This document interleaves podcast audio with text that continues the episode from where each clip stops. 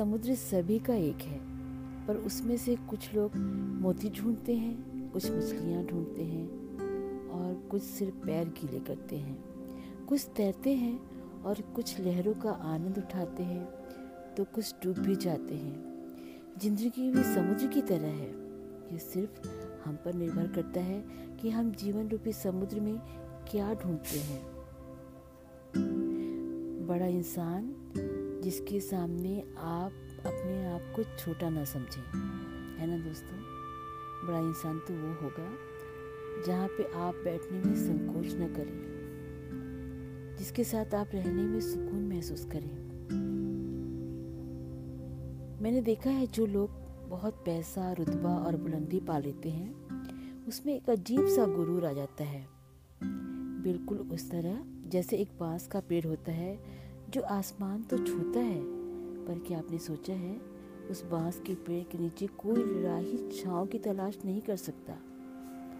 ना तो वो छाया देगी आपको, और ना ही आपको फल देगी।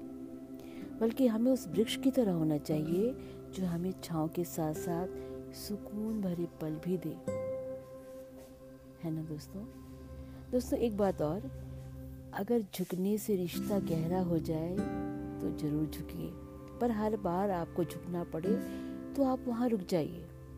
दोस्तों, एक इंडियन फैमिली मिडिल क्लास होने के नाते हमें हमेशा ये बताया जाता है कि एडजस्ट करो।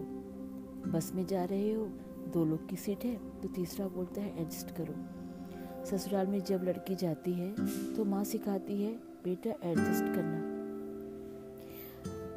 मैं ये नहीं कहती कि एडजस्ट करना खराब बात है। यदि किसी के सामने हमें झुकना पड़े और रिश्ता मज़बूत करना है तो बेशक वहाँ झुकिए।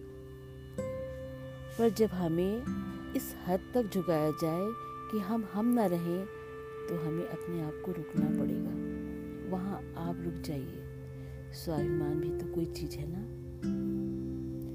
दोस्तों, आज बस यहीं तक। अगले एपिसोड में मिलते हैं। तब तक के लिए खुश रहिए, स्वस्थ रहिए, हँसते रहिए। धन्यवाद